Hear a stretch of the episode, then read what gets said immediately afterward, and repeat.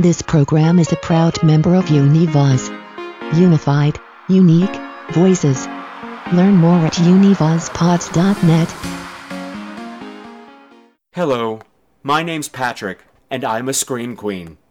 I'm a Scream Queen, and so are you! Ah!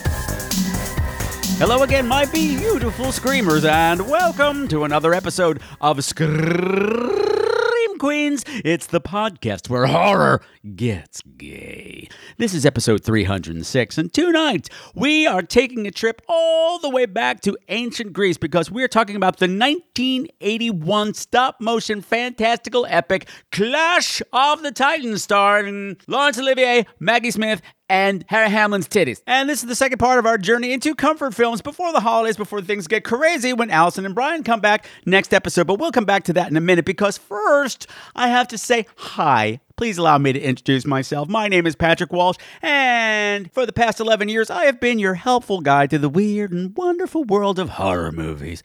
But there's a caveat. As most of you already know, you're going to have to see these movies through my very, very, very, very, very, very gay little eyes. And when you talk about Clash of the Titans, it's going to get super gay up in here because this movie is already like, what? Down, girl, down. We're not there yet. So I mentioned Allison and Brian a minute ago. Before we take off, I just wanted to say last time, I announced that for the next episode, for the for the very special holiday episode, I left the choice of the movie up to you. You had four movies to choose from, which were Silent Night, Deadly Night, Krampus, Anna and the Apocalypse, and To All a Good Night. And you all came out and voted in droves. You voted through the newsletter. You voted on the survey. You voted on Instagram posts. You voted on Facebook posts. The numbers were hot and heavy. And I had to say, it was neck and neck. It was a breakneck competition. For a long time, it looked like to all a good night was just creaming the competition. Then out of nowhere, Silent Night, Deadly Night came zooming out of the back. And then after that, Krampus was like, nah, how about me? But ultimately, it came down to one single vote. Yep, unseating to all a good night by one single solitary vote was brrr, drum roll, please. That was the worst drum roll ever. Brrr, I can't do it right now. Brrr, there we go. I forget it. Forget it. I did three drum rolls and they all sucked. Okay, pretend it was a great drum roll, but the winner of the competition is Anna and the Apocalypse. Yay! Yay! Patrick gets a musical for Christmas. Patrick gets a musical for Christmas. And of course, I'm going to be talking about this with Allison Nowacki and Brian Polk, and someone's going to be really mad that there's no boobs in this. But I didn't do it to them. I didn't do it to, I had to say to Allison, that wasn't me. I had to tell Allison, I didn't pick the movie. They picked the movie. Be mad at them, not me this holiday season. No siree, Bob. So I have been a little out of sorts these past few weeks. I have not been feeling well. I'm still having stomach issues from back in September, actually. That medicine made me sick, and I've had reactions to the medicine, and then I had got reactions that I had to. T- I had reactions to the medicine for the medicine for when I was sick. So it's been weird. So this episode's a little bit late. Things are just a little slow this month, but, but just remain patient. All is going to come out in the end, which is exactly what my doctor said about my stomach problems. That was gross. And you know what? Why bother dragging this out anymore? I think it's time that we start the darn show, take a listen to the trailer for Clash of the Titans, and bring on my very special guests, Matt Knife and Doug Shapiro! But first, that trailer, right about now. Provide him with suitable weapons. Weapons of divine temper. A helmet, a shield, a sword. Find and fulfill your destiny. The myth. The magic. The mystery. The majesty. Destroy Argos! Let loose the last of the Titans. Metro Goldwyn Mayer presents Clash of the Titans. The good. The evil. The danger. The daring. How may a mortal man face and defeat the Kraken? Clash of the Titans. The combat. The courage. The splendor. The spectacle.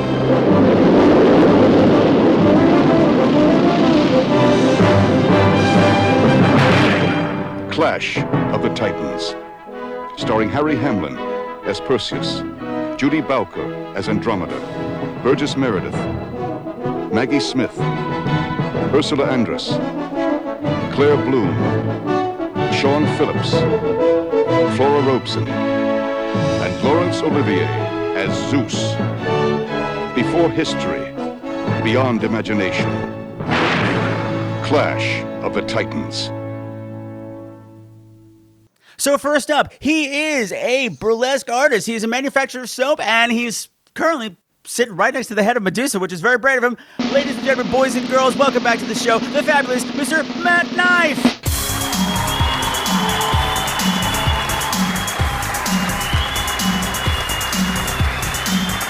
Woo! Yay! I'm Hi, to Matt. Oh, Hi. good. It's so good to see you because it's gonna get a little scary up in here with all these monsters and stuff. Mm-hmm. Yeah, I mean, I'm I'm I'm not afraid of it. Uh, Greek monsters, you know, they're they're one of my favorites. So Okay, okay. Uh, you say that now. You say that now. You say that now. I think I think Medusa could have been reasoned with. You know what? You know what? We'll get into it, but I, watching it this time, I had a big good for her moment. But we're not there yet because we have another guest to introduce to you. Because I realized watching this movie, the setting is Greece. We've got Maggie Smith that was bringing me back to a simpler time when we talked about Agatha Christie, known as Evil Under the Sun. And I realized this is also basically the same movie. So how can I do this without this particular guest? You know him, you love him. He's everybody's favorite Freddy Cat, the fabulous Mr. Doug Shapiro.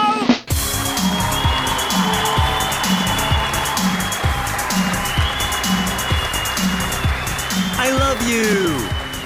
Woo! I am moderately enthused about you. I don't want to cause an incident. Hello, Doug. How it's been so long. I have enough love for both of us, Patrick. And I love you too, Matt. Oh, thank you. Aw. Love is limitless. That's Gonna what I buy was your soap, yeah. You already I did. did. I shipped it out today. Okay, so fantastic. So the movie that we're talking about is Clash of the Titans from 1981. And Doug, since you have not been here in some time, I believe I'm going to need you to give me a nice, tight, 30 second plot summary of Clash of the Titans. The clock starts now.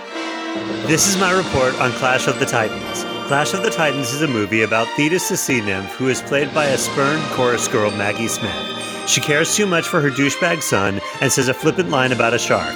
Then she acts while keeping her head still. This movie also features Harry Hamlin's right nipple. This is my report on Clash of the Titans.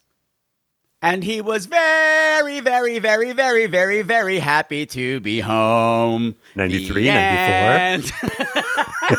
Amen. 94, 95. Okay, Matt, Matt, see, we covered this last time we tried to record this. Matt is not a musical theater person, but he's going to be by the end of this, one way or the other. well done, Doug. Well done. I would have just gone with the classic hero's journey of Perseus as he tries to, so- you know, find his destiny and save the girl and rule Joppa. But that's not what's important about the movie. Yeah, nipples and Maggie Smith. You're absolutely right. You're absolutely right. I, my book report is the brown nosy one, and yours is the more accurate. Am I jealous? Absolutely. Let us take a moment to talk about the cast of this movie because it, it's a surprisingly small cast of actually humans, but all of them are massive. Like, for instance, uh, starting right at the top, we got Harry Hamlin. I have never had a thing for Harry Hamlin, and I've seen this movie a thousand times, but I watched it this time and I said, I get it now. I get it now. It's been a good 25 years since I've seen it. Before his career was ruined by Kate Jackson. By Kate What was- Jackson? Like Charlie's Angels? Well, he, they did that movie, Making Love, and he played the he was in the gay relationship, and it ruined his. He, he couldn't get work for ages. And now he's married to Lisa Rinna, so go figure. it's a whole thing. Which is amazing. I have to look that up. Uh, look up on Drag Race when somebody played Lisa Rinna, and then she popped in to like give a little cameo and congratulate them, and then he shows up. Yeah, well, because that was the tagline the whole time. And she was like, Harry Hamlet, Harry Hamlet, Harry Hamlet. Absolutely. What was that um, Law and Order type show that he was in in the 80s around this time, too? Oh, I don't know. Oh wait, I no, no. Oh, oh, good lord. Well, he was on Veronica Mars, of course. I knew that, but that's more recent. No, didn't but he- that. No, this was in the 80s. Like the most like- important. I don't know. Uh, Uh, Uh, it's driving me crazy because I remember when I was a kid, like Barnaby used to be like, Jones. oh, he's in this like you know suit and tie show. no, Yeah. it was a Barnaby Jones. I know it was a Barbie. And if it was a suit and tie thing, I would never recognize him. I'd be like, where's his nipple? Yeah, it says Where's his weird. Actually, I think they cut out the nipple in the law scenes through the blazer. We all have our cell. so it could just be right there, like poke through. It's it's in my contract. I'm sorry. No, but I think he's actually great in this movie because one of the things that always uh, bothers me about this type of movie is how stiff everybody seems with the f- heightened language. He like he just floats right on top of it. He handles this strange language so well. He really does, like with with the right sort of like gaze and No pun intended. And even though he's the hero character, often in these things they come off as pompous assholes that can't do anything wrong. He's just got this sense of wonder to him Mm-hmm. and amazement about what he's doing that makes him more interesting. And I said, good for him. Good for him. I agree. I think it adds some more depth to it, and also makes it more of more romantic. I think. Yes. You know, because like I think the remake of Clash of the Titans went way to the other side with it, where it I didn't even bother. Well, it was it don't because it's really super disrespectful to this version, and then it's. Uh, can you hear oh, me? you're okay. delicious. Yeah. Okay. Um, and like there's one point where they're it's like super butch and it's super aggressive, and there's a scene where they're like powering up to go kill Medusa, and they're in the armory, and they pick up Bobo, the mechanical owl, and he goes, "Well, what do we do with this?" And he's like, "Uh, throw it away." And I was just like, Well, there goes your I know. merchandising with the kids, idiot. yeah. So I was just like, I, it's awful, and that was a, that was kind of the nail in the coffin for me. But mm-hmm. I think why I agree with you is I think that everyone committed to the fact that this was like an ancient Greek meets Shakespeare meets Harlequin novel meets a children's Greek mythology book, like That's you the- know, Yeah. all in a Meets softcore porn. yes. But no, no, no. The nail no. on Well, it could've Andromeda's been. boat vessel. Right, but Oh, by the way, for all the listeners that are yelling at us right now, L.A. Law. That's it. um, I knew I would remember it if I heard it. Yes, L.A. Law. Oh, see, I always thought that was French. La la. La la. La, la. La nipple. La okay, story. back back to la, la yogurt. snack. Back to the movie. Uh, but La what, lunchtime. La, la topping. La La, pick burrito. me up. Yep. La, La dessert. dessert. La midnight, La midnight snack. snack. La, La health yogurt. food. La yogurt. Okay, things the other people in the cast would never talk about is La Yogurt. So, because the rest of the cast is all fleshed out for the most part by RSC greats. So, talk about handling the language with with grace and with weight, and but never coming off corny. Uh, of course, right off the top, Laurence Olivier Oh, good lord. as the big man himself, who's apparently incredibly sick for this entire Well, shoot. luckily he just sits. It just looks regal. Apparently, that's all you do on Olympus. You just kind of hang The out. The worst club ever. It really is. We'll come back to that. We'll come back to that. But you also got um, Claire Bloom. Claire Bloom. And if you don't know who Claire Bloom is, she was the original Theo in The Haunting from 1963. One of Horror's first lesbians. Hooray for lesbian. Oh, that's right. I never put that Yeah. together before. Yeah. Uh, Maggie Smith. Didn't need me say more than Maggie Smith is here. Maggie Smith is here. Just Who? never heard of her. Never heard of her. And also, just for some scandal, we have Ursula Andress, with whom Harry Hamlin was in a long time relationship with at the time of this this movie was shot. During Really? which she got pregnant. And he's like, hmm. no, no, no, no, Hot. no. Keep the baby. We're not going to get married, but keep the baby. And it's amazing. In her IMDb, it says, and then shortly afterwards, Harry Hamlin unceremoniously dumped her. That's how it was phrased. It was like, ooh. Doesn't that mean that she wrote that or her publicist? Somebody, yeah, exactly. Exactly. They wrote that. It was a big scandal because it was already a big scandal for Hollywood just because she's twice, like 20 years older than him. And that was a big deal.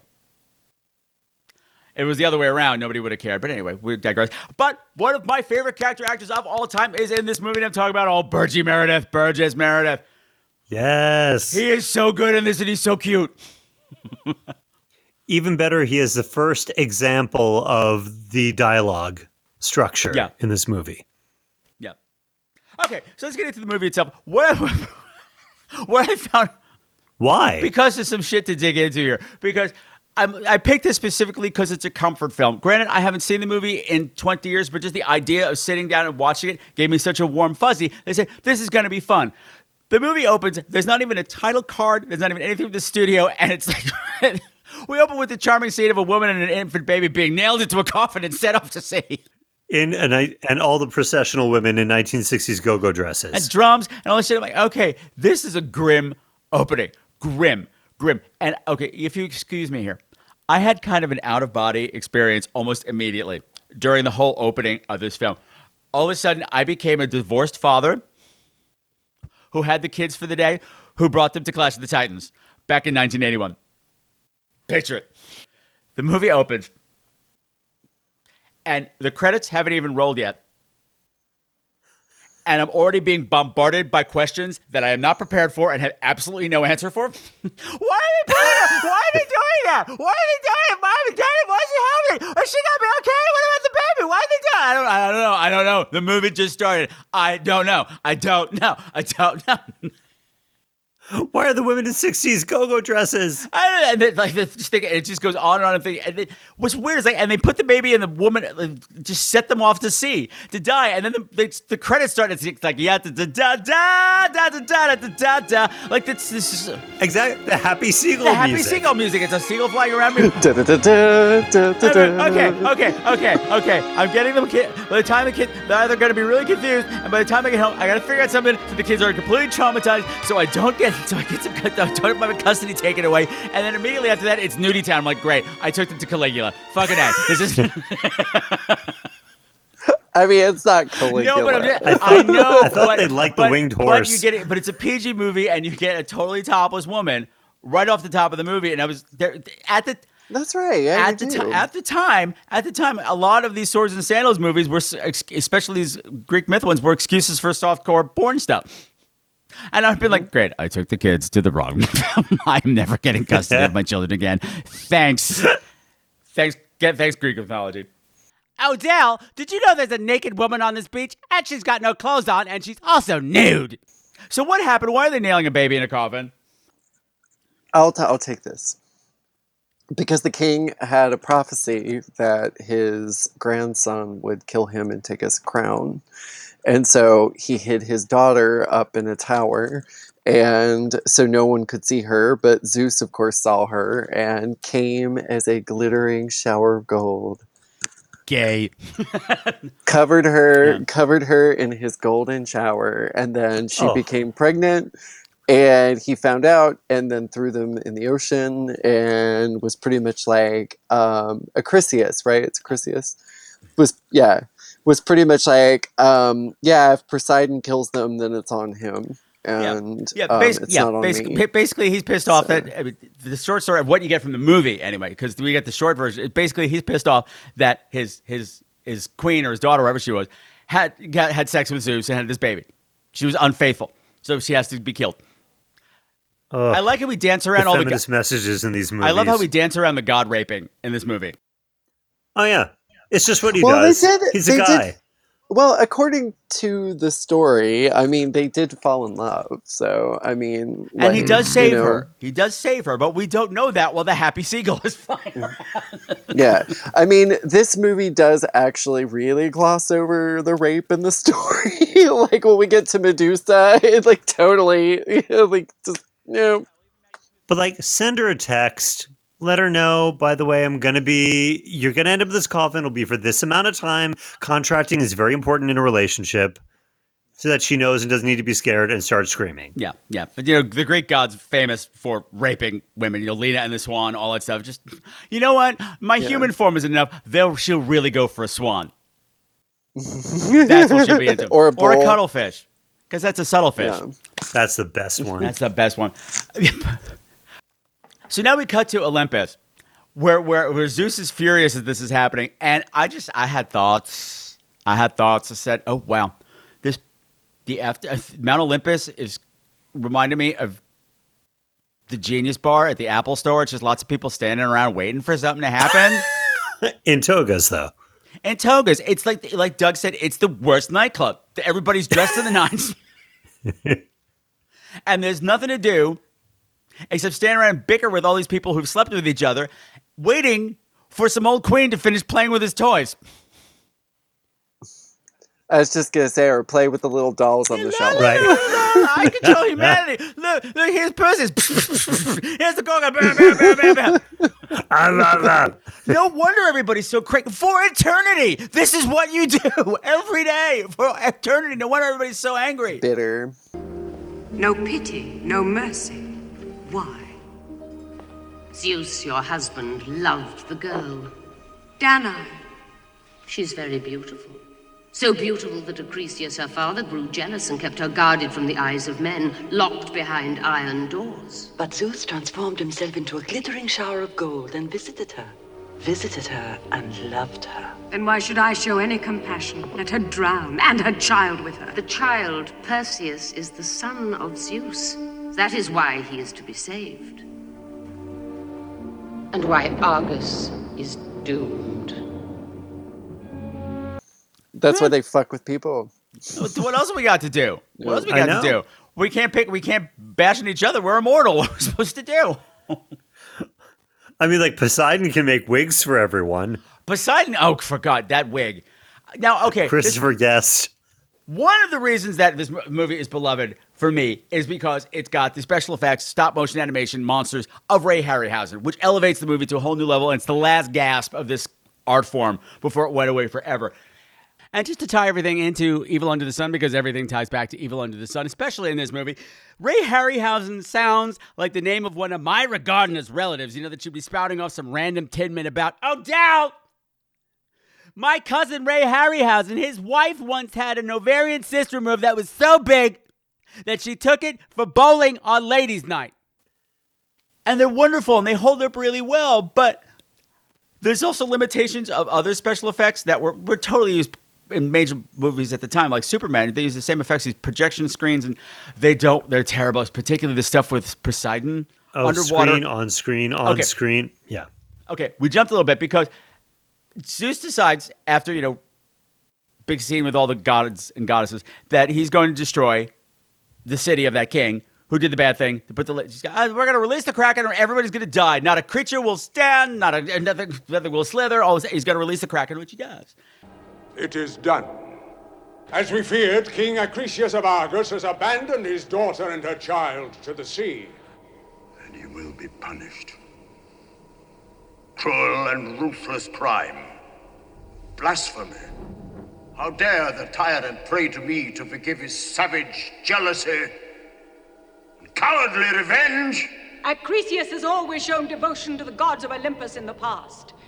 He has built many magnificent temples and dedicated them to you. Great Zeus, father of the gods. Hundred good deeds cannot atone for one murder. A thousand temples or statues or sanctuaries, were dedicated to me or to you, Hera, my wife, or to Thetis, lovely goddess of the sea, or to you, Athene, ever wise and full of care, or to Aphrodite, goddess of love. Nothing can wipe out or forgive this one contemptible act of blood. Does it matter? The death of a girl and her child. Girl. His daughter! After a lifetime's respect and devotion. Enough, I've decided. Acrisius must be punished, and his people with him. My Lord Poseidon, I command you to raise the wind and the sea, destroy Argos, and to make certain that no stone stands, that no creature crawls. I command you to let loose the last of the Titans. Let loose the Kraken! The kingdom of Acrisius must be destroyed. As you command. Yet, Poseidon release the kraken so you have lots of shots of Poseidon underwater staring with his mouth wide open and his tongue hanging out for some reason with this wig flapping all around him and going, "Oh, girl, no, girl, no, this is all bad." This is all bad. And oh gosh, where are my notes?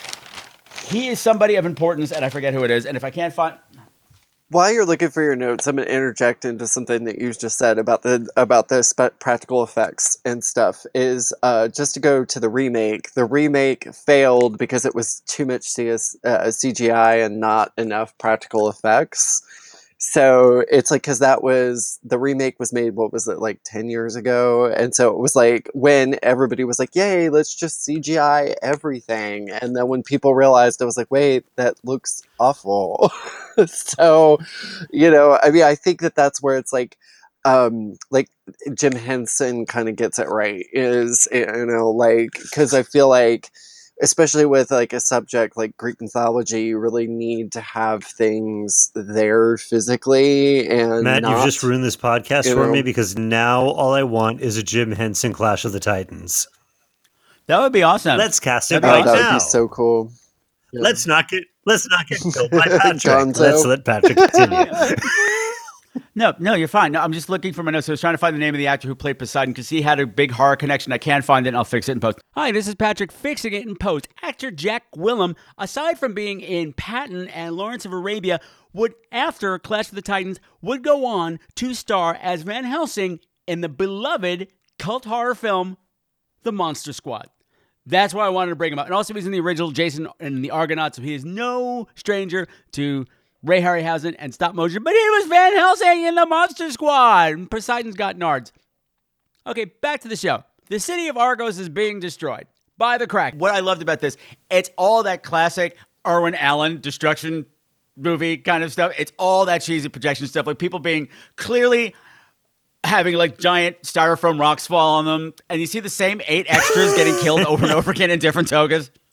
I love there's the one shot where I think it's just like it's just like a, a staircase and it's just like it's like they turned on a fire hose and it was just like psh, and that was ah, like it. Ah. like or the guy falling in is like the bathing suits under the toga. Yeah, yeah, yeah.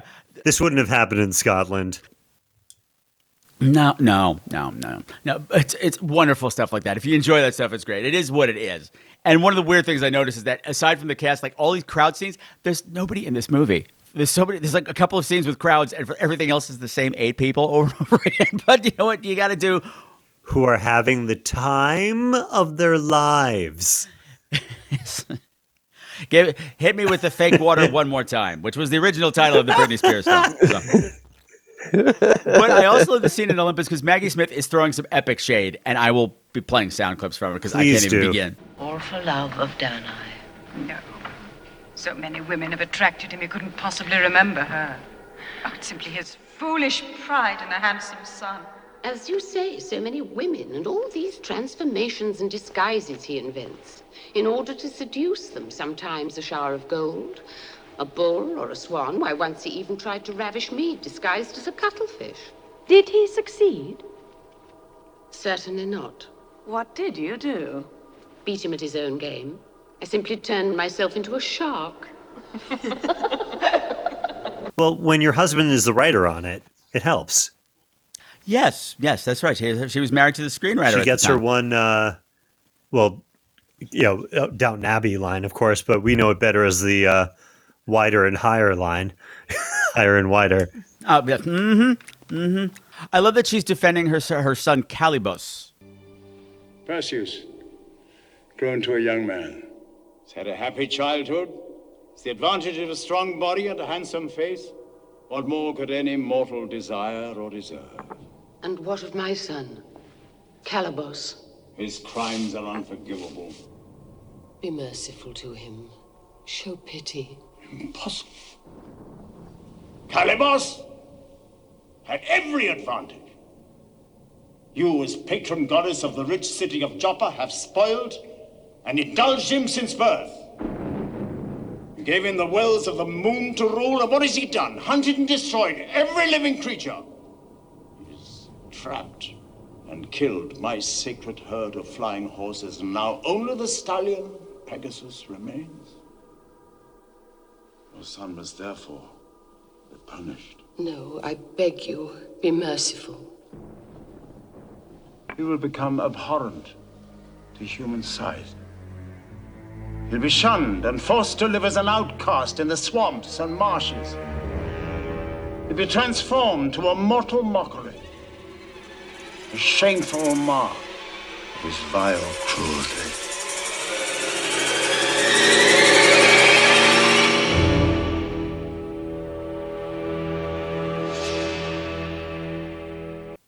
She's like, "Well, how come you're saving this this this stupid princess just because you slept with her? Where my son? What about my son? Because her son apparently uh, abused his power and has hunted down all the animals and made the huge error of killing all of Zeus's beloved winged horses except for Pegasus. So he's like, "Yeah, yeah, I hear what you're saying, but no." He'll be twisted and hideous in a great Yeah. animation scene. We just see the shadow of him turning into this. Your your narcissistic son who basically does not Pot care kettle. about Yeah. anybody but himself. Pot kettle. With bloodlust. Yes, let's give him some power and some gifts. That sounds And Doug, I'm sorry. This is where my mind my mind went. Dear Calibos, Medusa waits for you. Yes. What's the buzz, Calibos? What's the buzz? But did you catch the Xanadu tie-in in the scene? Aside from the fact that it's happening on, in Greek mythology, No, hit me with it. it's really subtle. Whenever, whenever Zeus goes out up, up on his throne, Oh, that of course. The uh, like his like few neon lights in the back of Yeah, like the and the only very, he gets very, them. very, sim- very similar to the scene where Olivia Newton-John goes back to Mount Olympus in Xanadu, which is apparently in an arcade game, and sings "Keep Me Suspended in Time with You," and it's all these orange lines. So it was, it was the same kind of referencing each other, and I said, "I approve." It's like Tron, but on Olympus. Uh huh. Um, except you never get to play the video games; you get to stand around and watch somebody play them. That's all you get to do on Olympus. Well, you'd also think like they're gods. Maybe throw a little bit of paint on the figurines. Just saying. Meanwhile, I'm looking at poor the huntress, the huntress, Athena. What's her name? Athena. I'm looking at I'm looking at poor Artemis. Artemis. Whatever. Thank Uh, you. whichever. I'll go with Matt because he's a expert. Pretty. She goes. I'm looking at this poor actress going. Okay, so did no one else get the memo that it was bring your owl to work day? Am I the only one to bring my owl to work day again? Worst really? prom ever. I know, but I'm also just thinking of the Well, actress. that's like, I have to, uh, I have no lines. I have to stand with this a fucking owl threatening to peck out my eyes all day, every day. No, if I was playing Athena and they did not actually have an owl for me, I would have a fit. Like I, I was actually just telling Cubby I have a not so secret. Like I want to have an owl so bad. I just think they are the coolest animal, and it's one of the reasons why I've always loved owls is because of this movie. I made myself a little Bubo when I was a kid because I was so obsessed. Like, well, and also not to mention Athena is my favorite goddess. So, I mean, in Greek mythology, because I just when I was in sixth grade, I did this project where uh, I made like sort of a. I took two million folders, I stapled them together, and I cut it out so it looked like the head of Zeus, and then I cut the top. So when you took off the top, you could pull Athena out with a string because she was because she was born out of his head. So it's like a little tea bag. Uh, Oh, yeah. that's so cool! Yeah, oh my god, you're right. Oh my god, I made Athena teabagging Zeus. How did I not know I was gay? well, and the funny thing is about this story too is that Athena's actually should have been the central goddess. Maggie Smith! in the storyline. Like, Thetis, what the hell are you doing here? What, what's the sea nymph doing in the club? Who let her in? Look who brought a bird. And okay, back Like, to the movie. uh, what other goddesses in water? Um, Yes. Thetis? Thetis. Oh, sorry. she is a tease. You're right. that tease. Uh, okay, back to the movie, which this is again amazing. This is again amazing. We're a good 20 minutes in now. And we've had all this kerfuffle, all this rage about this poor woman being nailed in a coffin with a baby. We've had the scene of this epic destruction of an entire city. Everybody's dead. A monster has been released. Huge, huge destruction everywhere. And then we cut and we see the, the coffin still floating in the water, going like, and those two think they're having the worst day ever right now. They have no idea. like, oh no, that's the worst thing that's ever happened to anybody. Let me out. no, we, we we've all sort of been in the coffin. Like you're like, I can't I can't send email. My email isn't working. You know, COVID's racking the nation. There's there's wars all over the place. We're like, my email. There's no way they could have known, but it just made me laugh. Trust me, you're okay. You're okay. Trust me, it's good. Just give it a few minutes, it'll be good. Because Poseidon has been charged uh, of saving them as well. And he comes back and he's very proud. He says, I have saved. Deny. Deny. Deny. Thank you. Hair lip. Yeah. Um, Doug got it. Would I? um, I've saved them and I've deposited them on the Isle of Lesbos. Yeah. I just wish. I wish. Uh, no, he's he's deposited them on some deserted, a relatively deserted island, and I'm just picturing Zeus going. He was, he said, "Well, make sure they have this, and make sure they have that, and everything is provided for, and make sure you drop off some, some clothes for them this time. Remember what happened last time, and everybody walks around. Oh well, never mind, too late. So we have, womp womp. So we have people walking around naked in a PG movie, which would cause quite a stir. Hey, if you lived on a Greek island, you know, I would walk around naked all the time too. I would too. It's Pre Christianity, yeah, you'd be like, you'd be all about Well, what I it. think, what I think is funny, We're like, all out of work. Who can afford clothing? and, and those two shots that they have with nudity in it, going. Everybody else in the scene has clothes on except these two. all I think it's all really right, whatever. tasteful nudity. You know? It is, it is. But again, it's a PG movie aimed at kids. It was like, uh, all right, but Well, it is aimed at kids. The kid is naked Yeah, too. and, and I mean, I feel like it's. Re- I think I feel like it's presented very um innocently. it you is. know. It is. It is. It is. But it. But you're it is. right. It is Not mu- weird. It is. It, and it's so funny because it's like the only nudity in the movie, and it's like right Uh-huh. there in the first like five minutes. like Yes, because it turns out that this son is Perseus, this little boy who's nailed in the coffin, and he's going to be our hero for the rest of the film. We get to see a little quick montage of him growing up, exploring different sizes of loincloths. and um ooh, now I just forget exactly how this happened, but Maggie Smith decides he's gonna she's gonna fuck with him. Be comforted. He may change his mind. Had it been his own child, Perseus, he would have forgiven him. But for my son Calibos, there is to be no mercy, no hope.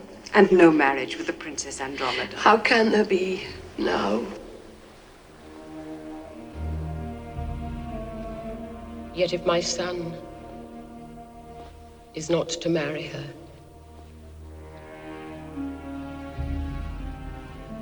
then no man will. My priests of Joppa are loyal. I will speak to them in dreams and omens. As my Calibos suffers, so will Andromeda. I promise you. The son of Zeus is to be left to the whim of chance, while mine is punished with deformity. It is time for chance to intervene. Time you saw something of the world, Perseus. Time you came face to face with fear. Time to know the terrors of the dark and look on death. Time your eyes were opened to grim reality. Far to the east, across the sea, in Joppa, in the kingdom of Phoenicia. Because that's what they did. Because she's jealous. Yeah, yeah, because Calibos is suffering, and he's getting to be run around naked on Fantasy Island with the Black Stallion all day long on on on, um, on Phoenicia. He's on the island of Phoenicia, and Maggie Smith. She has this wonderful speech, which I'll play because I don't have it exactly right. But she says, I'm going to give him a taste of chance.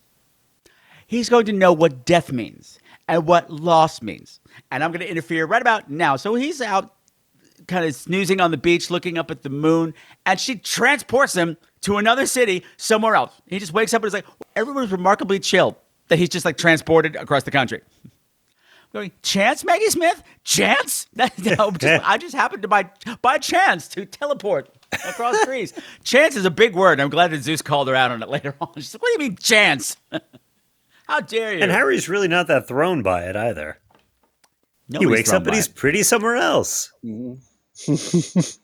Well, I mean, I just sort of think you know you're living, you're dealing with characters that are used to divine intervention, and there's and magic is real. So I think that you know it's just like so at a certain point, it's like you know the gods are sort of very present, and I think it's really cool because then when um he wakes up and he's in the amphitheater, and then good old what's his name shows up. What's his name? Burgess Meredith. Yes. Who are you?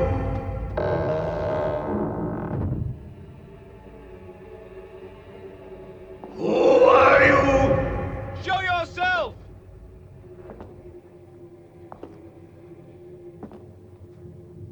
Who are you? First tell me where I am! Where? Where am I? What do you mean you don't know where you are? I don't know. Now let's be patient for a moment. My name is Ammon. I am a poet and a playwright. And you? My name is Perseus. I am heir to the kingdom of Argos. By the gods. How did you get here?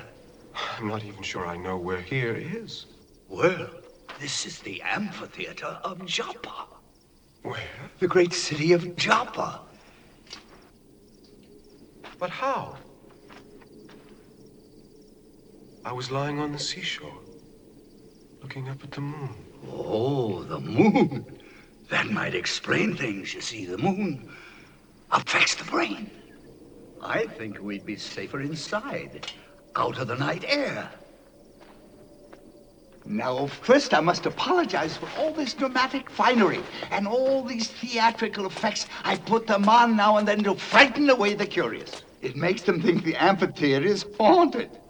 Why is everything so neglected? Oh, it's a sign of the times. This kingdom is under a curse, and the city is in despair. And everyone goes around muttering, Call no man happy who is not dead.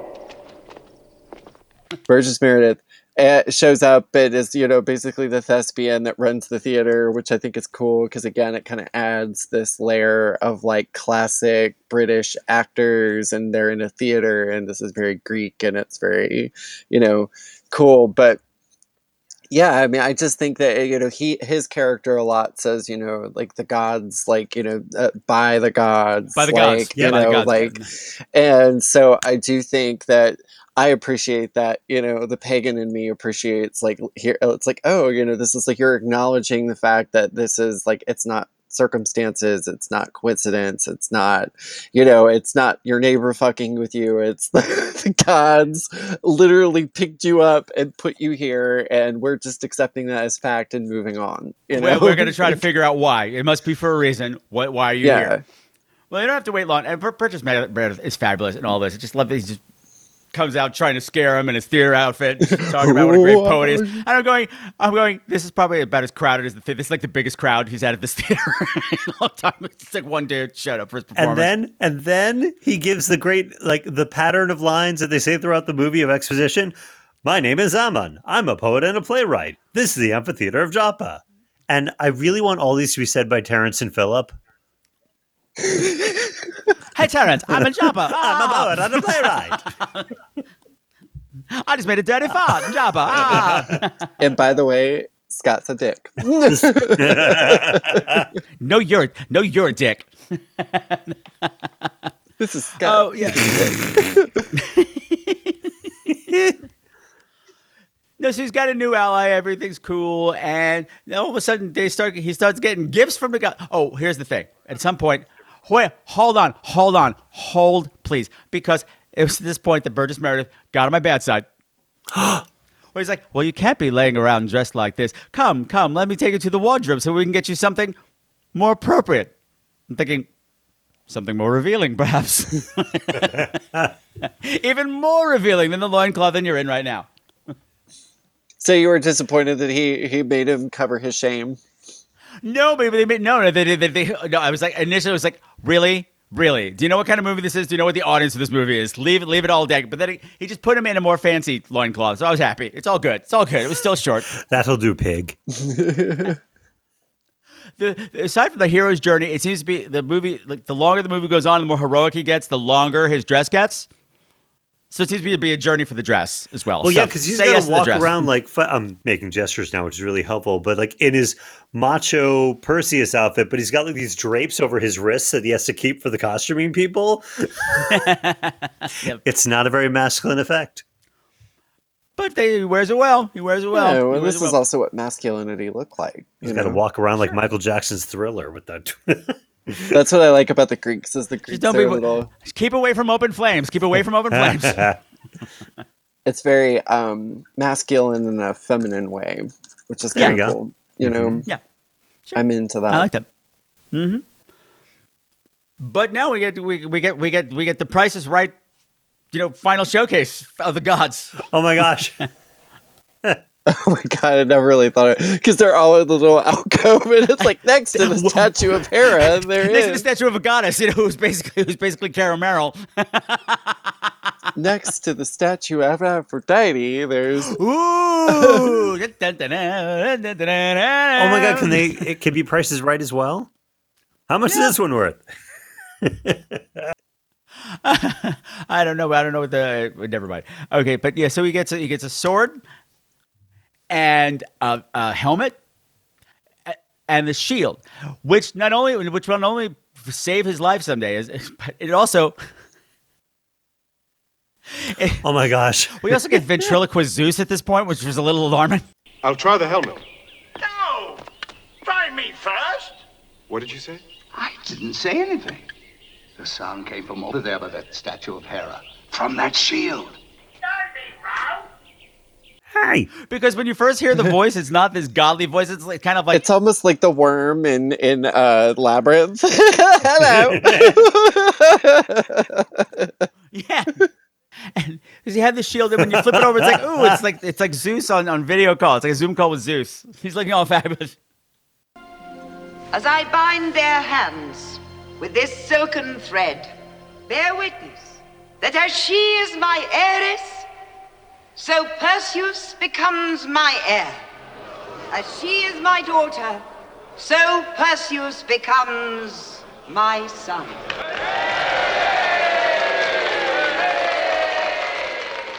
I give her to the man who has saved us from despair. I give Andromeda the most beautiful of all prizes, more beautiful than anything on earth or in heaven, even more lovely than the goddess Thetis herself.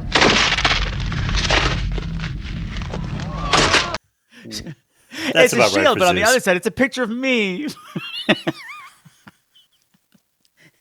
it is. It is. But no, he gets the whole thing laid out. It's like he gets the wonderful speech. The find and Yep, because that's how people talk. your destiny. Could you be a little more specific?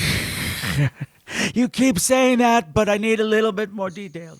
Verbal contracting is so important in relationships. It really is. But it doesn't matter. We got these three fabulous gifts, and and, and he can't, and uh, uh, Perseus can't wait to show them off. He puts in the helmet, and he decides to go into Joppa Invisible and check things out. And this is me being retarded. He's like, you know what? It's time for me to say goodbye, Phoenicia, and get to the Joppa. But oh, Bye, Felicia. Hello, Joppa. it was funnier Never mind. Time. Isn't Joppa in Get to, the- get to the Joppa. it is. Work with me here. I'm blending a, a tired gay joke with a tired Arnold Schwarzenegger joke. Work with me here. So then it goes into the into the city, and they're burning someone in the court square, which is like they're just standing there, like everybody just like watching this person, like because Unplugged. Complete, everyone's just like la la la. Another day. And then this is where um, Perseus meets his boyfriend, which you know I Thank you. Thank you. Here's the gay of the movie right here. And also, also justice, justice for Thallo within this movie. Just Thallo gets no love this whole Giving movie. exposition as None. he flings around a horsehair None. swatter. because I remember being a kid and I was like, "Hello." and exposition. Be- Yeah, he's got the the the horse whip. Yeah, You're introducing. Okay, you guys will get this because we have the camera right here, and I'm doing my best because my camera's fucked up and I can't get the angles right. But when we first meet Thallo, when these two cross each other's path, before anybody says anything to anybody, Thallo checks him out up and down. He reads him up and down before he says another word. And then he's just like, "Hey, welcome to Java. What's going on?" You care to go behind this fluted column?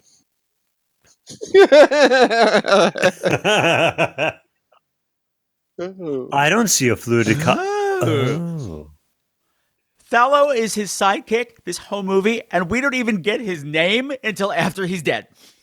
Because all he's worthy of is What, what I love about him too is that he's throwing like every line comes out like nah. I'm like he's really bitter the whole movie because he's like just stick a dick in my mouth. it's Grease. It's they really should have given him a cigarette to talk with. It's ancient Greece, and why isn't there more gay stuff This- happening? The impression that there'd be more about fucking, and there'd also be punch and pipe. Uh, there were lots of flames in the center of the square. There sure are, yeah. Because why? Why are they burning people in the center of the square, boys? Tuesday. Aside from that, because um, Andromeda is accepting suitor applications, and she has to. They have to answer a riddle, and if they get it wrong, then they die. Yeah, this is this was she was engaged to Mm-hmm. um, Calibos, Maggie Smith's son, who was Been contorted into this hideous monster. And when she broke it off with him, this is his curse on her. What's the That she- heroine's name again? Huh? What's Who? the heroine's name again? Andromeda. Do do Dra- do Andromeda. do Andromeda. do do do Andromeda. do do do do do do do do do do do do do do Set the buzz on fire. We're going to set our buzz on fire. Ow. Okay, and we're back. And we're back. Yeah, so this is this is his curse that basically uh, she has to perform this ritual over and over and over again, and it's an impossible riddle. Yada yada yada yada yada. And I like her mom, whose name is it's not it's, Cassiopeia. Yes, Cassiopeia. Oh, these are all Right, Cassandra was the- boys. I know that, but I always get Cassiopeia and Cassandra screwed up, and I said no. Cassandra was blind. She and was, the a psychic, psychic. that no one believed. Yeah, in Trojan, the believe, Trojan yes. War. Yeah. Told you so, and that's Rome. So It's like being the told- first person to do a gay horror podcast. Yeah, imagine that. What a stupid idea that is. So this is where this is where it gets creepy. So we use Perseus uses his gift helmet from the gods to sneak into a sleeping girl's bedroom. Which is not okay. Not okay. Now, here on the Scream Queens Horror Podcast, we have had a long-standing observation about movies in general. And that one of this particular rule is that when things get diaphanous, shit is about to go crazy. You know, for instance, if you're in a movie and a character all of a sudden shows up in a diaphanous nightgown that she's never worn in the movie before, even though we've seen her in other nightgowns of the movie, shit is about to get crazy. the same rule also applies to curtain ray, I've noticed over time. And so we enter Andromeda's bedroom, and she's got these fabulous glitter diaphanous bed curtains around everything. I'm like, oh, shit's about to get. Cr-. And then we get the thought out because what's else? who else is in her bedroom, guys?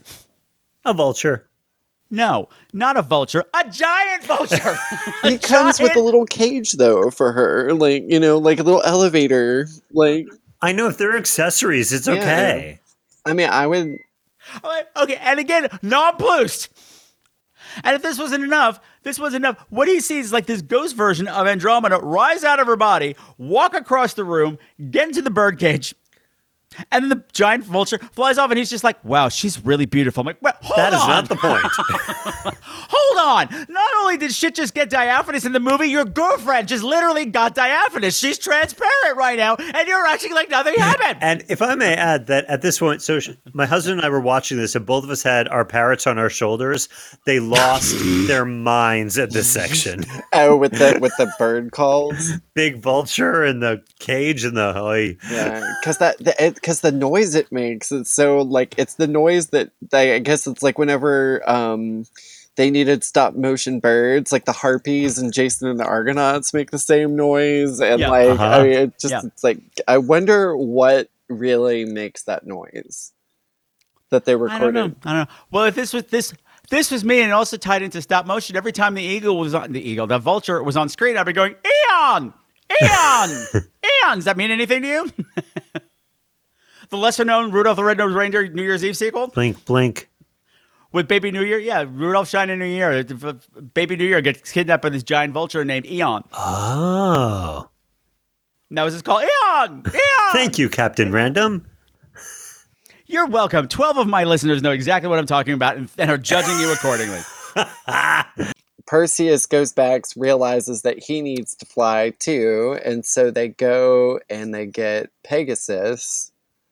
They find and Pegasus. They tame Pegasus, and um, He ran calling wildfire. yeah, and then he turns around and follows Andromeda into the swamp, and there she meets Calibos, who takes a severed dwarf fabulous. and gives her gives her the answer to this. It's funny because it's like it's like one like letter, and it's like and then when you hear what the what the riddle is, it's like this like monologue.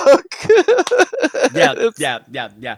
He she gets she gets the riddle of the day. It's like I don't speak ancient Greek, but wow, that's a whole lot of information in just a few characters. What I thought was amazing is that we go to the swamp with with the giant with the giant vulture, and we meet Calibos, and Calibos is kind of drag queen fabulous and his Yeah, right, he he's is evil kind of a little bit of a diva. They He's go got like the big, you know, ri- uh, like rings, Uh-huh. and he's got the like. You know, He's got all the jewelry. He's got this lesbian haircut. He's he's rocking it.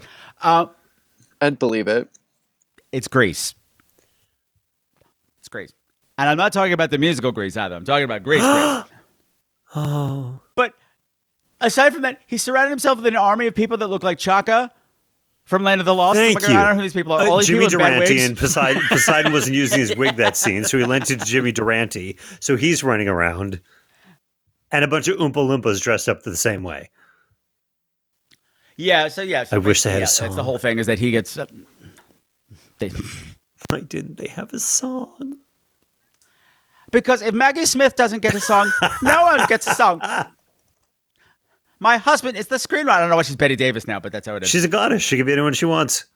What's happened is that you know Perseus now knows the answer to the riddle, so he goes presents to the court when it's time for another suitor to come forward. He answers correctly. They're gonna get married. Hooray! End of the movie. Done. No. Right? It's the end of the movie, right? But there was Movie a hula answer. Done. For some reason, a hula dancer was at the celebration.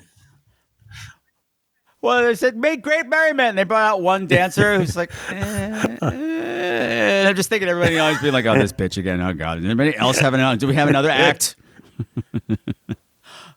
no, she's lovely. She's great. But so what? What happened? Somebody said something bad about somebody, and now everything's bad. Or that time when Cassiopeia decided to throw shade Nope. at Maggie Smith, God's it. Character, in the middle of the wedding announcement. As I bind their hands with this silken thread, bear witness that as she is my heiress, so Perseus becomes my heir. As she is my daughter, so Perseus becomes my son.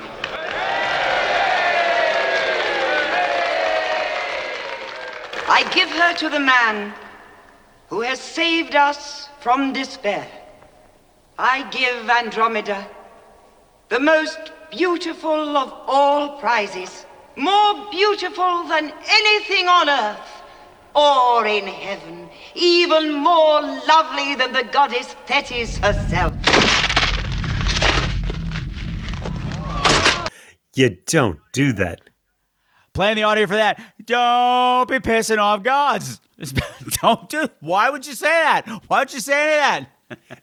And yet, you know, when the head of the statue falls down and Maggie Smith isn't allowed to move her head because she's got to try and keep her head within the confines of the statue to, to ream her a new one, it's really an opportunity for a feminist discussion regarding the limitations of outer appearance. She doesn't take that Mm. up, though. Mm-hmm. she does Maybe a little right? But I'm- intersectionality, maybe a little. Listen, listen. You saw what goes on in Mount Olympus. It's all she's got to hold on to. yeah. I'm pretty. That's all I'm allowed to In be. 30 days. Right. Right. Which is another bitchy thing to do. She says, like, in 30 days, you're going to have to sacrifice your daughter, but she has to be untouched by men. I'm like, she just got married. Hear me, vain and foolish foolish mortal woman. You dare compare your daughter's beauty to mine, and in my own sacred sanctuary. You will repent your boast, and the cruel injury you have inflicted on my son, Calibos. Forgive. Forgive. In 30 days, on the eve of the longest day of the year, your daughter Andromeda must be taken to the sacrificial rock at the edge of the sea, there bound and chained to the stone. She must be unknown to man, a virgin, a sacrifice suitable for the Kraken. She must be delivered to the Kraken at the setting of the sun, or else the Kraken will destroy all Joppa and everyone within the city. For the insult you have done to me and the cruel injury inflicted on my son, I demand the life of Andromeda. In 30 days. But still, it's like, and cock block from the gods. you don't have to kill her, but you can't fuck her first either. Ah, And I mean, Maggie do Smith. virgins Ah. just taste better? Is that what it is? like, I mean, it's like whenever there's sacrifices, like you always, it always has to be a virgin, and it's like the sex, like it's like, like veal, like, like it just makes your skin, like makes your muscles stringy. and- Strangely enough, before you have sex, you actually have a bit of a nacho ranch tang. Quite delicious. I was going to say the that sex too. adds calories. Even the Titans got to be conscious of this. Yeah, so now now we've set up the rest of the plot. Now we have to come up with a way to save Andromeda and defeat the Kraken because she's going to be sacrificed to the Kraken. Who isn't even Greek, but that's okay. That's fine. It's okay. It doesn't matter. It doesn't matter. Doesn't Well, here's the little. I showed you this the last time, but here's the little sketch I did of Andromeda doing her little, like, because her neck is like five feet long. Yeah, she has like a really like swan-like I'm neck. pretty. She, She is really very does. pretty. Uh huh. Well, unfortunately, that's all she's allowed to do in this movie. I have a feeling there was a better actress in there, but she literally has nothing no, to do. she really didn't. She gets. She kind of has to sleep and look really sad and put And upon want to stay with and get chained to yeah and get chained to rocks and just go. yeah, like that's it. It's it's hard, okay? It's hard. Has my hair. Has my hair. But anyway, yeah. Now we get into the real hero's quest. This is where the bi- the movie really starts. This is all the big shit. We uh have to figure out a way to defeat the Kraken. And nobody can think of anything, but Burgess Meredith has an idea of someone that they might be able to talk to who might have an idea. Who do we get to meet now? Who do we go to advice on for how to defeat the Kraken, Styr- boys? The Stygian witches. They they were fantastic I- because they weren't stop motion. They were so great. No, they weren't stop motion. They were still fabulous makeup that probably took forever to get in and out. Well, of. They're so funny great. I just love all. I love the, the Funny battling story, over like the right eye- yeah, before they yes. walk Mhm. in, like you know, they're all of course around the big kettle or the big cauldron, and like Yes. a hand comes up, and then they push it down. And the funny thing is, is one of the when No one I, well, saw I saw it as a kid because when I know. I'm just saying. They're like, no one saw that. We're blind. You're blind too. No one saw it. grandmother was making beef stroganoff and we were about to like it was gonna be over when the uh it was gonna be done when the movie was done. And i literally watched that scene and i went like i had like it got i got upset or something and like ran to my grandma and like saw like what she was cooking and it looked exactly the same way.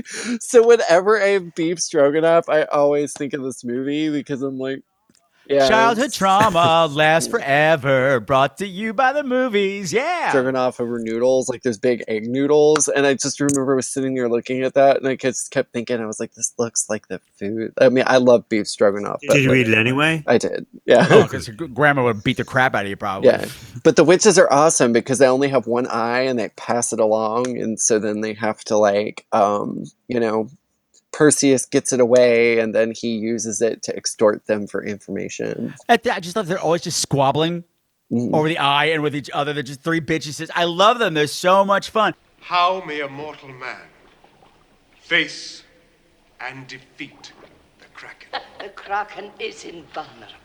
A hundred men could not fight. An army could not kill him. Nothing is invulnerable. There must be a way. Perhaps one way. But a way even more dangerous than the Kraken itself. Tell me. Give me the eye, and I'll tell you. First, tell me. The head of Medusa, the Gorgon. One look from the head of Medusa, alive or dead, can turn all creatures into stone, no matter how huge and powerful. And her blood is a deadly venom. A titan against a titan! but first you must win Medusa's head. Uh, she's not going to give it to you. As a present? As difficult and dangerous as to vanquish a thousand krakens. It's your only chance against the kraken. And now and we forgot to mention at some point Zeus demanded that Artemis send her owl to help Perseus as well, and she's like, uh, Athena, sorry, and, sh- and she's like, mm, yeah, but no. She sends him an owl, but she sends him a robot owl. Well, she was the goddess of wisdom, so she figured out a way around it. She Yep. was like, she's like, I'm not giving you my owl, but I'll give you an, a prototype of my owl. He's not gonna remember tomorrow. He's not gonna remember tomorrow. well, she found like Athena This is, is the a goddess different owl. No, this is a totally different loophole. owl, Zeus. It's totally different. I sent him my owl. See, the owl's down there. Look, there's a little clay owl flying around on the playset. See? yeah. But What, yeah. was they- the they- owl remotely helpful? I mean, he got him to the witches, but otherwise, it just sort of like No, the owl. around. No, the owl does help during the final the final showdown. He helps during That's this true. too. He distracts the witches. He distracts Yeah. the witches while they're looking for the eye. And True, it's, true. It's, it's great. Great, great. Send in a bird to terrorize blind people. Nice. Mm-hmm. nice. Chica would do But- it. But their advice was what? That uh, Buy low, sell high. he needs the head of Medusa. Mm-hmm. That too. That too. and that the blood of Medusa, if he rubs it on the on his cape, that it will be proof against the blood. No, the eye. Sorry, because he had touched the eye. yeah, because that. he touched the eye. Yeah. It was So now, like now, he could use his cape as a sack for Medusa's head. Because we learn, we, Oh. because in the scene, like because when he kills Medusa, remember his like, you know, his his shield, it like it like because she has battery acid for blood, evidently. Right. and he's smizing in the shield. Yeah. yeah. Yeah. Before we skip over, I mean, get too far into Medusa, let's just say, best scene in the movie, still holds up, scary as hell, nightmare fuel. hmm Everything works here. Everything Well, works. first they dump. Well, first they dump Andromeda because Andromeda's all like with hanging out with them, and she's like, and he's like, "Oh, this is too dangerous. You can't come." And she's like, "Oh, we'll be right at dawn," and blah blah blah. And then they go to sleep, and then she wakes up, and they are gone. And Shit. They left her with Burgess Meredith, and he's like, hey. like, "Hey, girl, guess we're going back to Joppa." They dumped me too. this we're, we weren't invited to this sausage festival. People do not take opportunities to have conversations. Gonna kill some poor innocent woman in the shall, I, underworld. shall I read you some of my poetry? Oh, God, no! no, no, no, no, The first Vogon. Meanwhile, the, bo- meanwhile, the boys are, are crossing the river Styx. But before they cross, there's some worthy exposition. The river Styx, the river of death, I've heard. You'll need this. And then he blows his shofar to bring in Rosh Hashanah for some reason. Thank you. Thank you. I wrote I wrote that down for you. I wrote that down. I wrote it right there. You get to blow the shower. Prepare the way of Charon. Tikia, beep, beep, beep, beep. But I thought you but they gave him the coin for the ferryman, but you're not supposed to pay the ferryman to get to the other side, Perseus. That's the whole I know, I didn't hear the song. It's the whole story. You don't pay him to get over this side, you idiot. So yeah, him and Thallo and all these random soon-to-be dead people get in the boat. Well, you need someone for Medusa to kill. I mean, because it's not exciting, you know. Otherwise, you know what? You know what? Here's I just have to say, my good for her moment. I'm like, you know what? She's just having her day. She already like the whole story with her is that Zeus, no Poseidon, and her made love. In other words, she was raped Right. in the temple of Mhm. Aphrodite. Aphrodite got pissed off and cursed her, and now she's this hideous thing. Who's so ugly that she, her face turn, uh, her gaze turns people instantly into stone, And now she has to live alone on this island. Like I said, she's just there living the best life that she can. All these assholes show up to ruin her day. She's trying to do a cross stitch. You know, she didn't do anything wrong in the first place. She gets punished for it. Now this, you know what? Fuck all you guys. Good for her. Kill them all. Good for you. Hunt them down. in the real story, I mean, this is why I was saying that, like, I mean, of course, there's a lot of versions of it, but, like, you know, she was a priestess of Athena, and so it all went down because Poseidon and Athena had the rivalry over Athens. Mm. And so Poseidon was pissed at Athena because she got Athens. And she, because there's the whole like she gave the the city the olive tree, and he gave the salty, the salty spring, and so he lost the competition and was was pissed about it. And so you know Medusa was really beautiful, and so she was getting a little full of herself. So Athena was kind of already a little upset with her, and then Poseidon comes, rapes her, and they defile the the temple. And so you had to be a virgin to be an Athenian priestess. And so it couldn't be the gods' fault because that's what gods do is they you know if they want to have you they can take you. And so athena was sort of stuck in this like political you know she was just like all right fuck you like i'm cursing you you're done.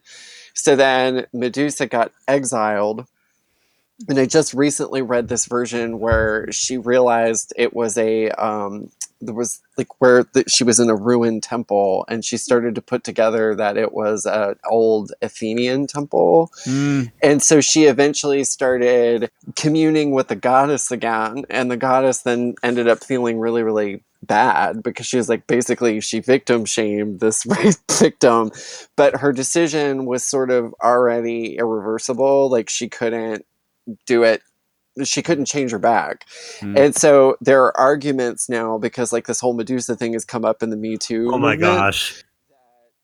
um no it's perfect No, no, like, it is i perfect. actually think it's They even I- had a Scooby Doo episode in this. One of the new newer I actually versions. think yeah. that it's like I would love, love, love to to do this whole like version of this, like, and especially w- n- with this like sort of feminist twist on it. So in a way, Uh, because Athena, as I was saying in the mythology, plays a lot more of a role in uh, you know because like again like her head then gets hmm. given to athena and it's on the shield. And so athena started wearing medusa's head as a way of tributing her and to to try to make it up. But then there's this whole argument that uh, perseus was sent to medusa to to make him a hero and then also to put medusa out of her misery Um, because she w- so if you start thinking about it that way well if you think about it it's still a horrible Yeah. story It's a horrible uh, they story. did not handle the the rape well at all No, no, um, no. but i still think that um I don't know. It puts more of a like I I, I like the it, the um the idea of their of Medusa and Athena's relationship sort of being And explored. he's there bit. for euthanasia. Sorry, I just had to. What I enjoyed too about aside from this all being very quite terrifying is that how I love that everybody who gets turned to stone in this, they'll have to hit a coquettish pose before they do. They see her and then they're like, oh, over the shoulder. oh, Well, we don't see is that the press is there as Judy- well. Exactly. Exactly. She's also like, you know, I have to deal with these things forever, you know, because I don't seem to clean them up. It's like, at least look good. If you're going to try to hit a pose, please, thank you. But the the animation on her is gorgeous. Oh, eh, oh, oh, the sound, the sound Yeah, of her tail. the fact that, she- like, I've never seen her depicted as all, like, all snake before, too. Like, she's got the human torso, but the, everything else is snake. And it was just so hideous. It's hideous. She's Mm. slithering along and working a bow and arrow, and she's got all the snakes for hair. I'm like, okay, Poseidon got a bag wig. You got snakes for hair. I see what he did to Yep. you. I see Yeah. he's like, you know what? You look like me now. Ha. why why can i just ask a question here and again this goes into like my version of of this like if we're talking about feminism why couldn't they just come in and be like hey medusa like can we just put a bag over your head and you can come with us and then we'll just like ta-da in front of the kraken and then we'll take you back we don't have to kill you you know like you get to come on this cool adventure with us like you know it was like we'll just Now put a- you think of it. it could be Now you here's the thing we have to do. May we elicit your perspective? what do you think would be a good mm-hmm. idea, Medusa? Yeah. We're gonna fuck up a god's plan. Are you in? Verbal contract. I bet it always she'd be comes in. back to this. Yeah. Per- I don't know. See, this is one of the reasons why I love Greek mythology is because I feel like the Greeks got it right from the beginning. And as far as storytelling, like I mean, here's this ancient, ancient story, and it's totally relevant to our Oy. current political climate. And you know, I mean, it just it and it always will be. Um, so I think it's cool. He's the mirrored inside of the shield to use a reflection to be able to look at her and also to lure her a- away, and winds up decapitating her. And a, And then catch and then the ketchup commercial. yeah, I love it when it like I love it when yeah she just falls and then just and then starts, and then like- and- Yeah, they ran vomits out blood. of yeah, uh. CGI budget right there. It's like she was full of tomato soup. like she had, she didn't have organs. She didn't have like she just was full of tomato soup. I beg your pardon. It's gazpacho. Thank you. She's cold blooded. She's a reptile. It's gazpacho. and not a grilled cheese sandwich to be found. But so we have that. Yeah. So they're, they're, they're, uh, we're skimming over some stuff just because there's lots of adventures to get to Medusa, and there's lots of adventures to cut away from Medusa. But they have the head, and unfortunately, on the way home, Calibos shows up to fuck things up. He sneaks up on them while they're sle- sleeping and sticks he a trident, stabs the bag. stabs the bag with Medusa's head, and, and her blood forms giant scorpions. Like your day's not bad enough. Clickety Yeah. clack, clack. Oh, the clickety clack noises were gross too. Click, click, click, click, click, click, click, click. Little maracas all night long. Bad, bad, bad, bad. Bubo was no help. Bubo was out for a swim. But yeah, and so all of all of the remaining of Perseus' men are killed, including Thallo, his sidekick, who I just he get like. This is where I had a beef with the movie, the way the story is being told. The whole point of this, Maggie Smith said, was that he will now know death, he will know suffering, and he will know loss. And all these deaths Nope. that he's been surrounded with don't affect him at all. She's like, man, next. Thallo's dead, man. You may be pretty, Perseus, but you're cold. You're a cold-hearted snake. the pretty ones always are. They are. They are. Well, we get back to Joppa. She's gonna be sacrificed. She's all, she, we get some side boob. And butt. Totally, ne- totally unnecessary side boob. Not for Allison. Not for no, no, no, no. Side boob is not enough for Allison. Side boob. That's just. Well, a she got tease. Danny She'll be angry at that. She got what? Danny boobs. Yeah, I know, I know, I know. But it's, now it's a second pair of boobs. It's being teased. So like, show me the whole boob. This movie is very um, you know, pro women, you know, like uh nursing their children in public. And bathing. Yeah. In fr- bathing in front of an audience. Uh, Yep. Women who are reading you to filth are like, yeah, you look pretty. Mm. All right, here's here's one of my things. So they're walking to you know sacrifice Andromeda, do do do do do, and at the front of the procession with her mother is a playwright. I mean, I know it's Burgess Meredith, but it's like, wait a minute, who's going to lead this noble profession? Let's get the artistic director of the local theater. What? You know what? He's the one who brought her home after they dumped her out in the yeah, middle of nowhere by he was herself. inner you know? circle. Like he was like Perseus, like you know, he was the Perseus representative. There I isn't like a senator or like a No, they've all been burnt. They've all been. They all went in the bonfire. And also remember the Greeks actually like, you know, thought that entertainers and artists were valuable members of society. So- What a concept! What Like a America. concept! what I thought was great is that you know, Poseidon is, being, is, is already unleashing the Kraken. Yet for some reason, the humans feel a need to summon the Kraken, and not not and now we get not just the shofar, we get the super shofar. no, they're fart horns. the big trumpet on the corner on the, on Wah, the yeah, yeah. yeah. Yeah, it was designed by eleven year old boys.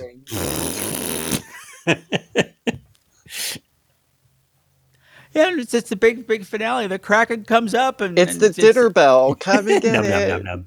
Your, your virgin treat is ready for you. this is something I noticed with with all, all of the action scenes in this, they're all oddly hmm. quiet. Like there's music and sound effects and stuff, but in all the fight scenes, like nobody's shouting at each other, like "Perseus, help me" or whatever. No, just weird silence. And the same thing in this scene, everyone's just silent watching the Kraken coming after Andromeda, and even she doesn't scream or anything. She's doing her best Teri Garr roll in the hay. side to side. Roll, roll, roll in the hay. there's a uh, there's a lost bit that they should have done and didn't do. Uh, and this may be jumping a little bit. Percy's up there. He's on the winged horse. He's holding up Medusa's head, ready to turn into stone. And you know that bit that they do in movies, like where someone's like holding a gun and they accidentally point it the wrong way. Everybody goes, "Whoa!" and they duck. Should have done that with Medusa's head. Like, "Whoa!" and like half them turn to stone. Oh no! this is why I'm never ever allowed to direct anything. I brought the paper towels. I brought you paper towel. Oh, I love Lucille Lynn. She's my favorite with his boomerang fish. The movie needed a boomerang fish. It did need a boomerang fish. Well, the, the boomerang fish would have shown up, but it was turned to stone after Perseus threw the head in the wa- in the ocean after killing the kraken. The, the, the kraken is great. He doesn't get to do much, but he looks great. He's terrifying. He's got nipples. I always love when the Kraken comes up and there's several shots of him where it's just like the water is like I mean, it's one thing to be like just below the navel. It's another thing when you see like cum gutters and like I mean it was like the very top It was like pubic hair. Yes! Like I mean it's just like like I mean I always wondered. I was like, what? I wonder if he like sculpted Kraken penis. Well, again, he's he's all in, the, he's in that cave for eternity by himself. What else is he going to do This is out? my first time hearing the term cum gutters. hmm It's the little the Adonis belt. Nothing will be the same. Let it be known that at this point of the program, Matt Knife flashed Doug and Patrick his cum cutters. And, and then another bit And- of Doug's innocence just drains away, and I've got it recorded. on- Ah! Stop it, burlesque boy. Put that back on. Before I start applauding. I love how when the Kraken is killed, you guys just screamed. With Why glee. did you scream? because we're not worthy of our cum gutters. Cum because gutters, comedy. Because cum comedy gutters. Cum gutters. Male nudity is not horrifying. That is that is gay panic right there, and you two are gay. We might have been screaming with excitement, screaming with excitement. Dun dun dun dun dun dun dun dun. Mambo, yeah. So don't you love it in the shot where you know he turned like he has Medusa's head and like and she's all like, Uh-huh. but then but then when she's done, her mouth like closes. Like have you ever noticed that? No. No, I never noticed. Yeah, it's like it's like her eyes open and her mouth opens, and then and then when like she's done turning him to stone, she like closes her her mouth, and it's just like And- um, and scene. So this head didn't like rot. It didn't putrefy. It just it, like, and then it's just able to like open The open three its holes in mouth the and, trident like, seem to heal perfectly well as well. strobe By the gods. Perseus actually had his hand in the back of her head and working like a puppet. Hi, everybody. and then he just threw it in the ocean. Like, I mean, it's like I'm like, give it, give it to Athena. Like, give it to some, somebody so it's useful. And it's Maybe, maybe make sure it's put somewhere that it will never hurt anyone again instead of throwing it into the ocean where it's going to wash up somewhere. And then when the Kraken died, yeah, it was like I fall to pieces. like a cake under Paul Hollywood's gaze. really it did. was Well, his bottom was soggy. It was underwater. like the opening credits of Frankie and uh, Grace and Frankie. well, in some versions of the story, Perseus then you know takes Andromeda. Well, like um, Cassiopeia and the king end up looking at the head of Medusa, and they turn to stone. So then he takes Andromeda back to the island he grew up in, and I guess the king of that island had decided that he was going to marry his mother, and was pretty much like, oh, Like you you. know, I married your mom, and like fuck you, and so he turned him into stone, and then you know, there's still the prophecy of him like killing his grandpa, which they killed him in the beginning. But then how that panned out was Perseus was performing in the Olympics and threw discus yeah. and it went rogue and ended up killing someone in the audience who was his grandfather. Tuesday. Tuesday. So the moral of that story with fate is that you're still gonna Mm. die. well, that's a happy note to end the movie on. But yeah, everything wraps up. We get a lovely, and they're all immortalized in the constellations, and the credits roll. I, it's a, it's a simple story. It's a fun one. I love it. Makes me And then, of course, Zeus says, and they'll have fine sons to put the final dagger in the heart of feminism. Commence to raping. Oy. Yeah, yeah, yeah.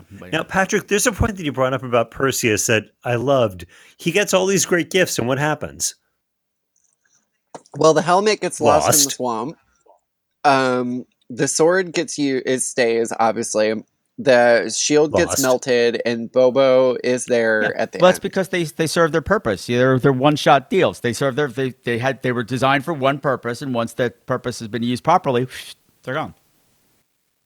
And and I guess I guess the the helmet was just to sneak into her bedroom. That was all. Well, and you were talking about how well, and they used the helmet to sneak up on Pegasus. Too. Oh right, right, right, like right. that right, was right. really helpful.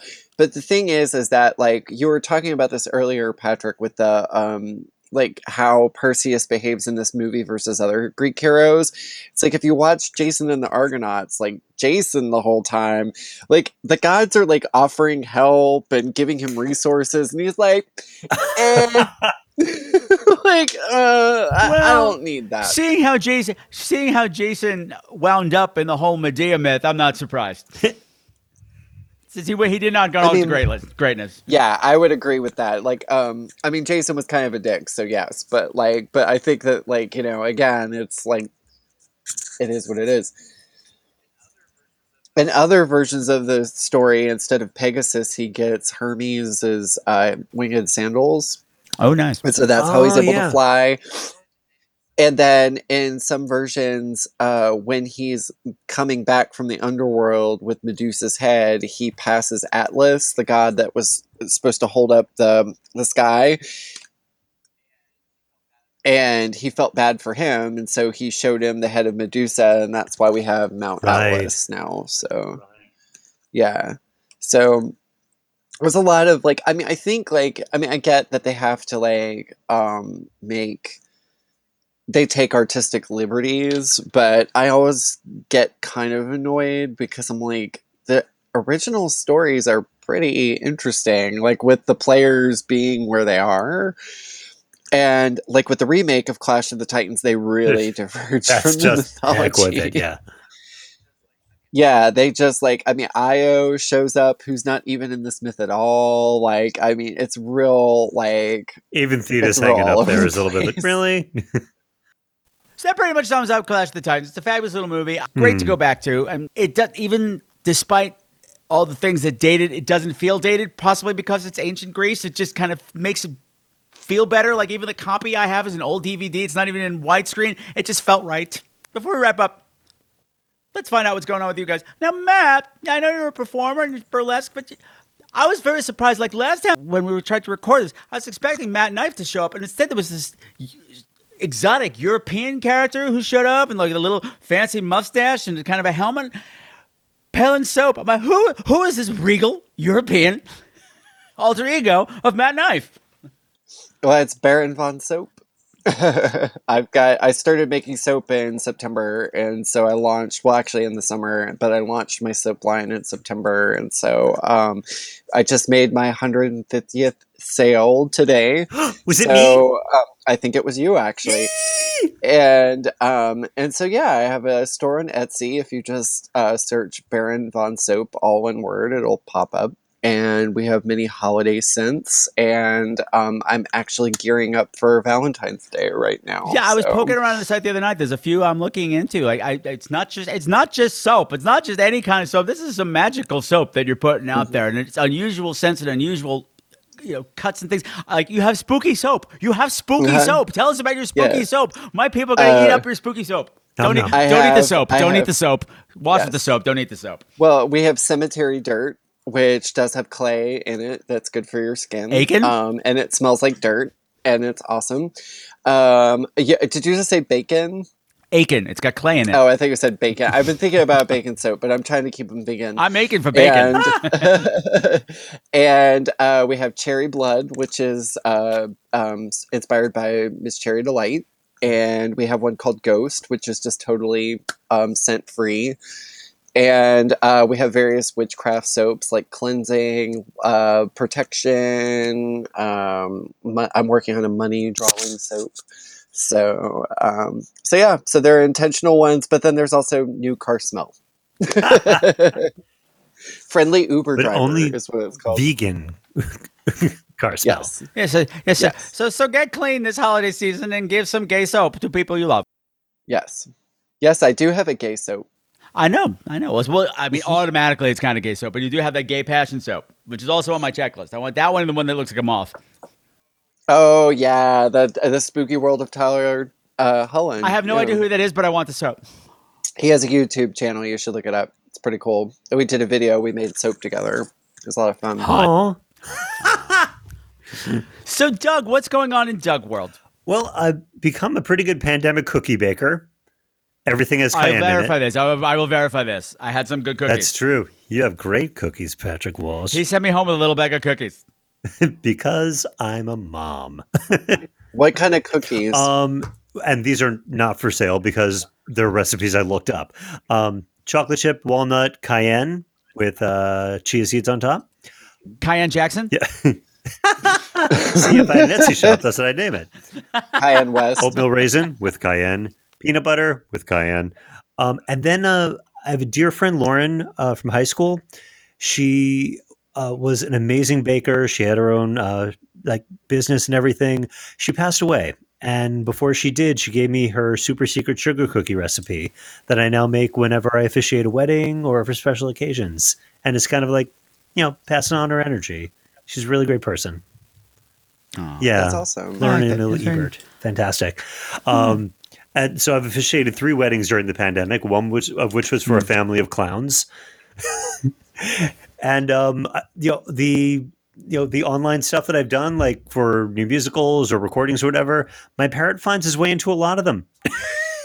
He's got about a big uh, pandemic resume as I do now. Look, we really want the bird, but the guy's got to come with him, unfortunately. So I know, he's attached to it. well. what you gotta do is how these Broadway relationships goes. All right, thank you so much, boys, for joining me for the final voyage into comfort films before things go crazy over the holidays. It's been a pleasure having you. Thank you for being patient with me while I'm ill. Well, I thank love you. you. Same here. Mm-hmm. And be well, be fabulous, and have a very happy holiday season. Now get off of my show. Hey, and if you're not well, there's a soap for that.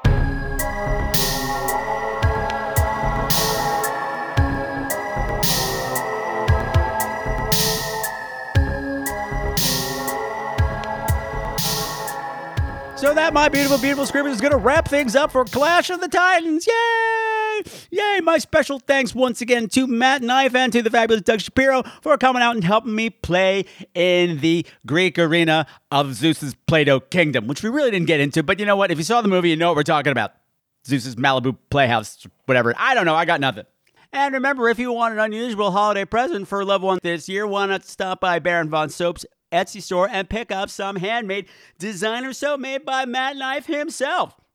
Because what better gift could you give this holiday season than a clean Kraken? In order to have a clean Kraken, you got to wash your Kraken. And if you're going to wash your Kraken, wash your Kraken with Matt the Knife Baron Von Soap soap. That's what I got to say. Before we wrap up, I would be remiss if I did not say thank you as well to my cohorts in crime. I'm talking about the fabulous folks over at Squadcast FM. Squadcast provides remote recordings for professional podcasters. So you can either sound like garbage, you can sound great. I believe me, I've tried between this show and You Uncle Lewis, I've tried all the other remote recording things that are out there, and I keep coming back to Squadcast. It's the best, it's the easiest, and their backup system cannot be believed, and their, their support system is fantabulous. And if you are tired of sounding like an amateur, you don't have to be a professional podcaster, but there's no reason to sound like a hack either. Get a seven-day free trial of Squadcast FM by going to bit.ly slash squad queens, bit.ly slash squad queens, because I want you to sound as fabulous as you smell. I meant look. Look and smell. You smell pretty good too. You smell really good if you use Baron Von, Baron Von Soap Soap. And of course, thank you to everyone at Captivate FM. Captivate FM is the only podcast host that is actively engaged in helping you grow your podcast. Every week they're adding new features. We just got this fantastic guide on how to do email marketing fabulously and easily. It's fantastic. I'm loving it. So if you're tired of jerking around with a podcast host that doesn't really care about you, but is really happy to take your money, get a seven day free trial of Captivate FM by going to bit.ly slash captivate SQ. bit.ly slash captivate SQ. And before we wrap up, I just want to say I've noticed on the social media that COVID is, of course, a serious problem, but I've noticed it's starting to hit home among the Scream Queens listenerhood. There's several of you out there that are suffering it with it directly right now, and my heart goes out to you and your family. Hang in there. Get well soon. We love you.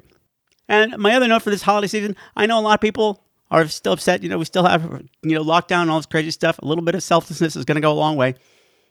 Ride ride it out. My advice, coming as someone who's going to be going through yet another holiday season here by myself with the kitty cat, maybe during the holiday season, reach out to someone that you know is by themselves and just say hi. Because I know if it's me, I'm not going to call you because I feel like I'm going to be interrupting your holiday plans. Maybe check in on a friend that you know is going through this solitary. It would go. It would mean a lot to me. And I'm assuming that if it mean a lot to me, it's going to mean a lot to whoever it is that you're thinking of calling. I don't know what I'm saying. Hey, you know what? If you want to reach me to do that, you can do that by finding me on social media. You can find me on Facebook by doing a search on Scream Queens, where horror gets gay. I'm on Twitter at Scream Queens. I'm on Instagram at Scream Queens Podcast. And you can even check out our YouTube channel. Go over there and subscribe to the Scream Queens YouTube channel. Go over there, Scream Queens, where horror gets gay. That's where we are. Come watch some movies that I put out there for you. It's a good time. And if it sounds like I'm rushing, it's because I'm just running out of steam, not feeling well. I need to go and lay down, but that's okay.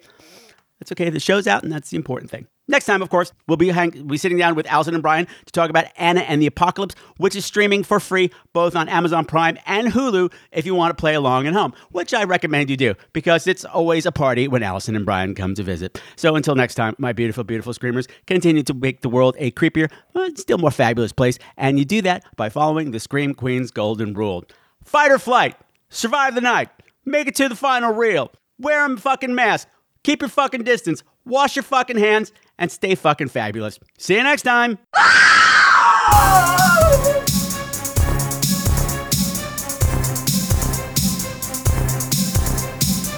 All of the music for tonight's show, unless otherwise specified, has been written by Sam Haynes. You can find all of his music at www.bandcamp.com.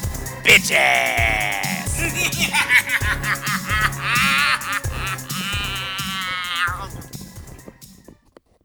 Ew.